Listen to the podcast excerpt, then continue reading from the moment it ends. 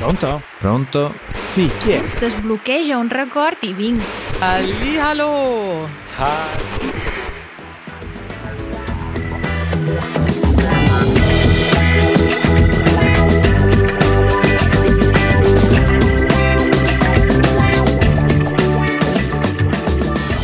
Buongiorno. Ciao Matteo.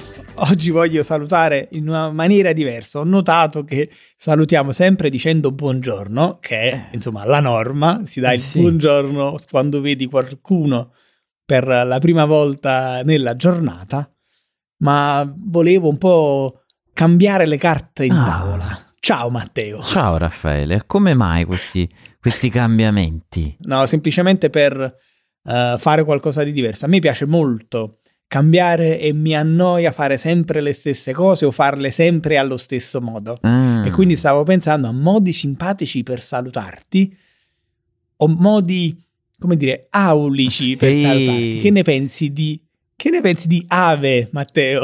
Ave Raffaele, non lo so, un po' sì, un po' no, però a questo punto spiegherai aulico. Eh, allora, una definizione precisa temo di non riuscire a darla, però aulico dovrebbe voler significare di un livello letterario molto alto, quindi non dell'uso eh, quotidiano, ma dell'uso quasi poetico. Mm, Va bene come spiegazione? direi di sì. Poi ovviamente, diciamo, aggiungeremo anche la spiegazione del Treccani che ci aiuta sempre in queste situazioni nel... I tre cani che spiegano Sì. il saluto. Sono sempre meglio di due, no? Che bella battuta, Matteo. Eh. Anche la mia era pessima. La Treccani è notoriamente una delle enciclopedie italiane più famose nella storia e la cultura italiana.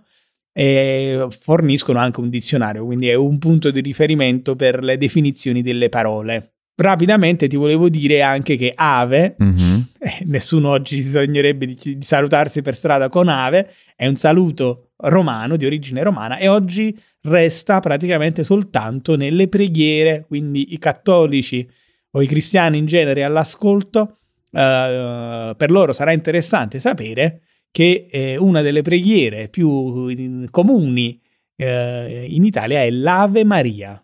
O anche ciao Maria. no? Matteo, Eh. questa è blasfema. No, perché? È, è un saluto. È un saluto, ma bisogna portare un certo rispetto. Per questo alla, alla Vergine Maria si pone il saluto aulico Ave, Ave. Maria.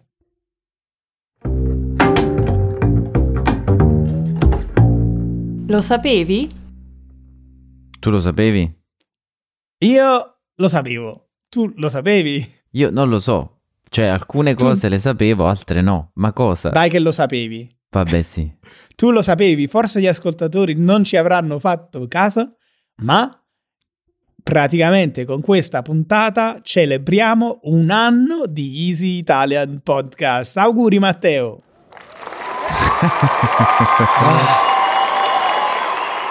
Farò una fatica enorme quando dovrò decidere di non tagliare questi applausi. Non puoi tagliare gli applausi, scusa, cioè, abbiamo fatto un anno, un po' di applausi ci vogliono. Insomma. Te li concedo giusto perché è, un- è un'occasione speciale. Sai che a me non piacciono questi suoni, questi effetti sonori all'interno del nostro serissimo podcast. Eh, Questa volta li lascio andare. Augurissimi, Matteo. Auguri. Auguri a tutto il team di Easy Italian e a tutti i nostri ascoltatori che sono solo quelli che sono stati con noi per un anno, però. Chi è con noi dall'inizio? I fan della prima ora. esatto. Fammi un attimo un, così, un riassunto eh, di questo primo anno del podcast di Easy Italian. Urca, eh, questa è complicata. Ehm, beh, è stato un anno mm, interessante, pieno di novità, sia eh, per quanto riguarda il podcast, in quanto il podcast che per entrambi noi era una novità eh, e anche per il canale.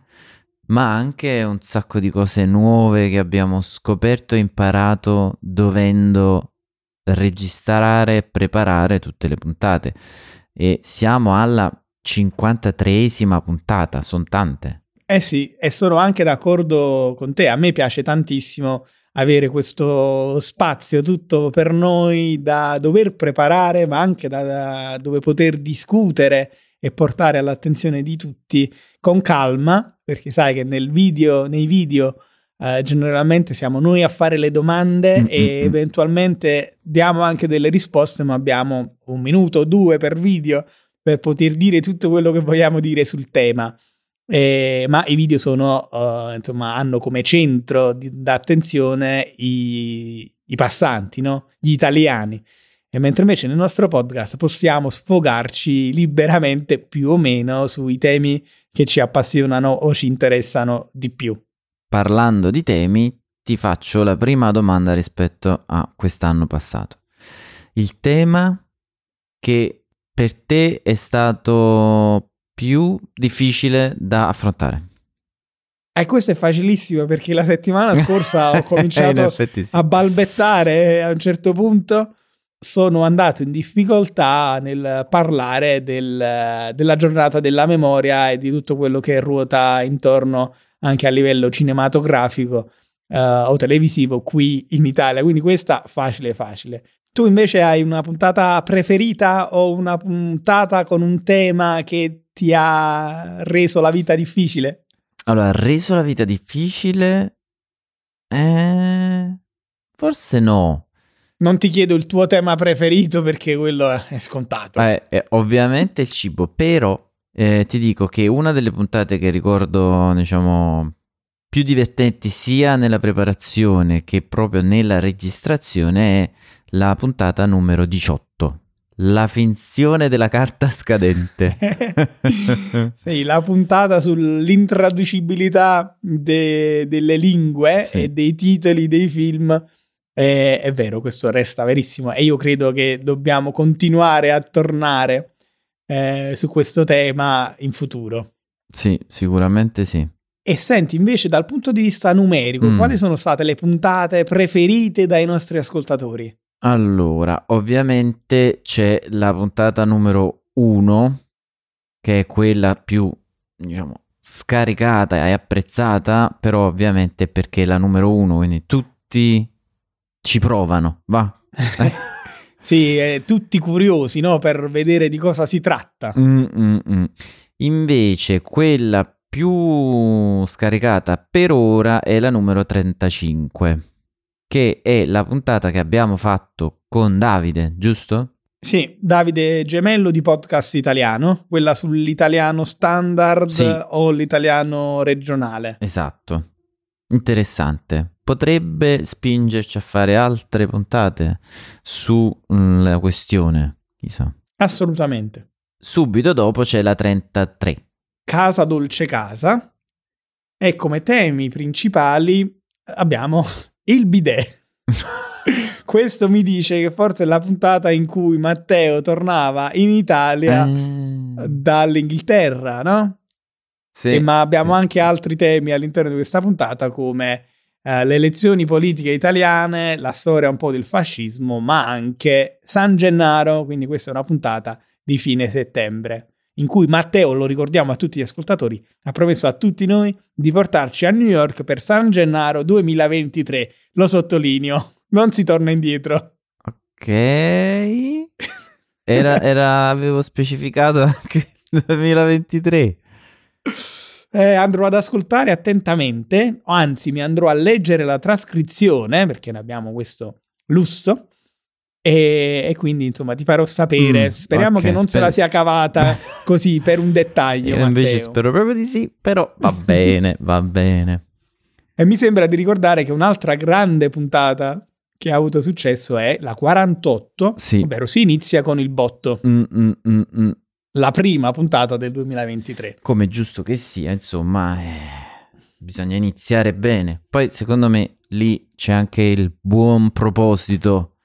Già, questo italiano, voglio, voglio ripeterlo, voglio continuare a ripassarlo, voglio ascoltare quei due mm, Brutti chiacchieroni, chiacchieroni che parlano in italiano, proviamoci di nuovo.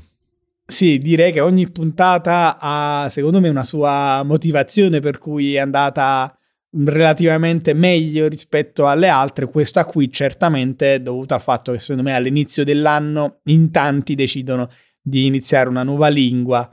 Eh, magari qualche persona in più si è sintonizzata sul nostro podcast per ascoltare l'ultima puntata, o meglio la più recente, che in questo caso era la prima del 2023. Sì. Volevo fare la domanda qual è la puntata che ti è piaciuta di meno, però in realtà non ha tanto senso perché noi decidiamo i temi, noi le registriamo, insomma, forse quella che ti ha soddisfatto di meno? No, non, come dici tu, sono puntate che sono, sono per un certo senso tutte nostre figlie queste puntate quindi i figli sono tutti uguali, diciamo, in Italia. Mm. Hanno, meritano tutti la stessa attenzione e lo stesso affetto. Non c'è una puntata che preferisco, una puntata che preferisco di meno. Perlomeno per questo primo anno. Poi magari vediamo nei prossimi anni se ci sarà qualche puntata davvero speciale o qualche puntata davvero pessima. Speriamo di no. Speriamo di no. Come pure Matteo, speriamo che non nevichi La vita in Italia. Ma, ma veramente nevica? Eh, le previsioni danno temperature sotto lo zero per tutta la settimana e possibilità di nevicate anche in pianura più o meno su tutta Italia. Cioè anche a Napoli. A Napoli Fortunatamente sembrerebbe di no, ah. semplicemente perché, almeno a guardare le previsioni del tempo, dovrebbe essere prevalentemente soleggiato ah. questa settimana, quindi manca la materia prima per poter nevicare, Dici ovvero le nuvole, le nuvole di conseguenza l'acqua. Però insomma in altre regioni in cui potrebbero accumularsi delle nuvole potrebbe esserci neve anche a bassa, sta- a bassa quota. Mm, interessante, a questo punto devo iniziare a preoccuparmi anche per Milano, anche se anche qui è previsto, diciamo, freddo ma sole. Speriamo che il sole ci salvi, altrimenti ci ritroviamo con un'Italia tutta imbiancata. E devo dire la verità, sarebbe anche una cosa interessante, nel senso che io ho visto la neve davvero poche, poche volte nella, nella mia vita in Italia quando nevica a Napoli sono sempre eventi eccezionali, Mm-mm. però ad esempio anche da casa e praticamente da tutta Napoli si vede il Vesuvio e regolarmente d'inverno la cima del Vesuvio si imbianca.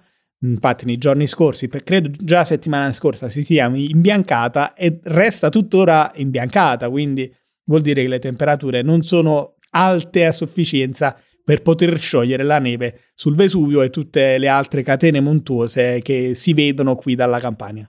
Pensando a questa cosa che mi stai dicendo, ho fatto un collegamento perché ovviamente anch'io per tutti diciamo i 27 anni più o meno che ho vissuto a Napoli, di solito c'era un periodo in inverno in cui il Vesuvio si imbiancava. Ma perché non sono mai andato a vedere la neve sul Vesuvio.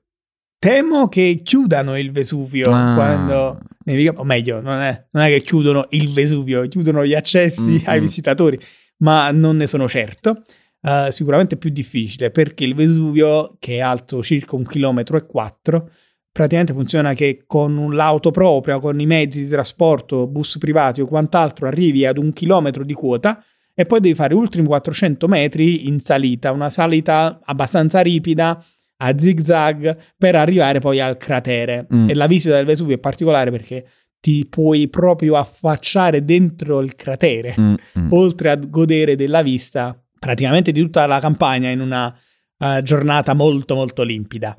E non ci sono mai stato con la neve, non sono, come dire, uno scalatore, non amo il freddo, quindi non mi è mai passato neanche per l'anticamera del cervello andare con la neve sul Vesuvio, ma sarebbe effettivamente una uh, esperienza particolare. Mi è venuto in mente perché anche io ho visto pochissime volte la neve e per me è sempre una, come dire, una bella emozione, la neve. Ti ho mai raccontato della mia primavera nevicata? No, mai. Siamo tutte orecchie. Ero a Londra. A Londra? ero a Londra e così me la passeggiavo tranquillamente per le strade, andavo a prendere l'autobus per andare in centro con il mio cappotto, perché faceva effettivamente freddo, ma senza ombrello. Quando a un certo punto comincia a nevicare e io tutto mani nella tasca, ma comunque con, uh, ho, ho, notato la poeticità. Esiste poeticità, Matteo? Direi di sì. diciamo che ho notato la poesia del momento e ho detto wow, che bello, la neve, mi sta cadendo la neve addosso. Che bello, è la prima volta nella mia vita. Il problema è che poi, una volta entrato nell'autobus, tutta quella neve poetica si è sciolta e io ho cominciato a grondare acqua nell'autobus e tutti quanti mi guardavano per dire guarda questo chissà se hanno pensato guarda questo italiano che vede la neve per la prima volta uh, o co- chissà cos'altro hanno pensato. Però effettivamente me ne sono pentito amaramente. Eh. non, si- non sono abituato chiedo perdono. E, e vabbè, è, è, giusto che sia così, insomma, chi proviene da paesi in cui, diciamo, o da zone climatiche più che paesi, zone climatiche che neve diciamo, ne hanno vista poca, è ovvio che non c'è quella preparazione, e, ma c'è quel, quella sensazione di stupore per la novità che ti fa anche sembrare un po', come dire, scemo. Sciocco. esatto. Matteo, ma ho notato che l'ultimo video, il video più recente di, del nostro canale YouTube era proprio a tema. Esatto, fa riferimento proprio al freddo. Se Eh, siete sì. andati a chiedere in una Milano sotto zero quali erano i trucchi per riscaldarsi e risparmiare. Mm, mm, mm, mm. Sì, è stato un video difficile, devo dire. Non tanto per il tema, ma perché faceva proprio freddo. e noi, in quanto abitanti di una città che, nonostante sia vicino alle Alpi, è comunque una città che raramente, soprattutto negli ultimi 20 anni, diciamo, ha superato climi eh, rigidi. Quindi non siamo né abituati né attrezzati. Quindi se arriva una temperatura sotto lo zero, troppo sotto lo zero, ci prende alla sprovvista. Eh, ti capisco. Tra l'altro, il tema comune di- del freddo e dei consumi energetici è la Russia, perché questa ondata di gelo ha un nome, questo nome è Nicola, Mm. e ha una provenienza, e la provenienza è proprio la Russia. E la Russia che è abbastanza direttamente anche responsabile per l'aumento dei costi dell'energia eh, in genere e quindi anche di come riscaldarsi e come risparmiare in casa. E mi ha fatto sorridere Katie quando ha detto che tu e, e lei praticamente vi rincorrete in casa. Lei inglese ha fatto il video senza cappello sotto zero. Mm. e spegne i termosifoni e tu invece li accendi e fate questo più o meno per tutta la giornata raggiungendo un equilibrio. A volte si raggiunge un equilibrio, a volte eh, se, se perdo io mi ritrovo a girare con cappotto, cappello e sciarpa per casa. in casa, che è un problema. Non è comodissimo, diciamolo così. Eh no, Ma Katie ti ha detto, lei usa il mantello, eh sì. quindi puoi anche fare eh, lo stesso. Lo so, però la questione è che passando io la maggior parte del tempo al computer ho bisogno di una agevolezza delle braccia e delle mani che non mi dà la possibilità di tenere le mani e le braccia sotto al mantello. Quindi a termosifoni spenti io a un certo punto mi rendo conto dei termosifoni spenti perché ho le mani totalmente congelate. Matteo, devo dirti una cosa. Vai. Ho visto recentemente una coperta di pile Mhm. con i buchi per le braccia. Se avvicina San Valentino, chiedi a Katie di regalartene una. Sì, ma come tu saprai e come saprete tutti nella prossima puntata video, noi non festeggiamo San Valentino. Eh dai, Matteo, il Grinch adesso anche di San Valentino.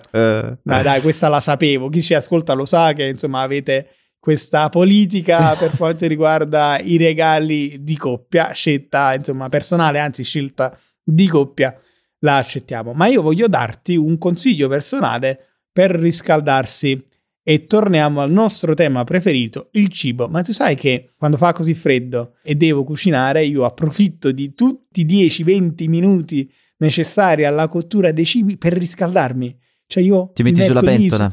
su- sui fornelli con le mani a riscaldarmi. Ah, quello anch'io. Infatti, diciamo, cucino più spesso, ovviamente, d'inverno. Queste sere d'inverno non c'è nulla di più bello che tornare a casa e mangiare un brodino vegetale con la pasta. Bravo, la pasta, sempre, ovviamente. Sempre con la pasta. Matteo, speriamo che il freddo non abbia, uh, come dire, conseguenze. Ne- eh, mi- vedi, il freddo non mi fa parlare bene.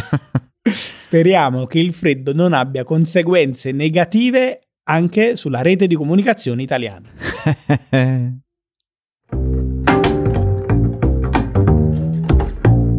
Cosa è successo questa settimana?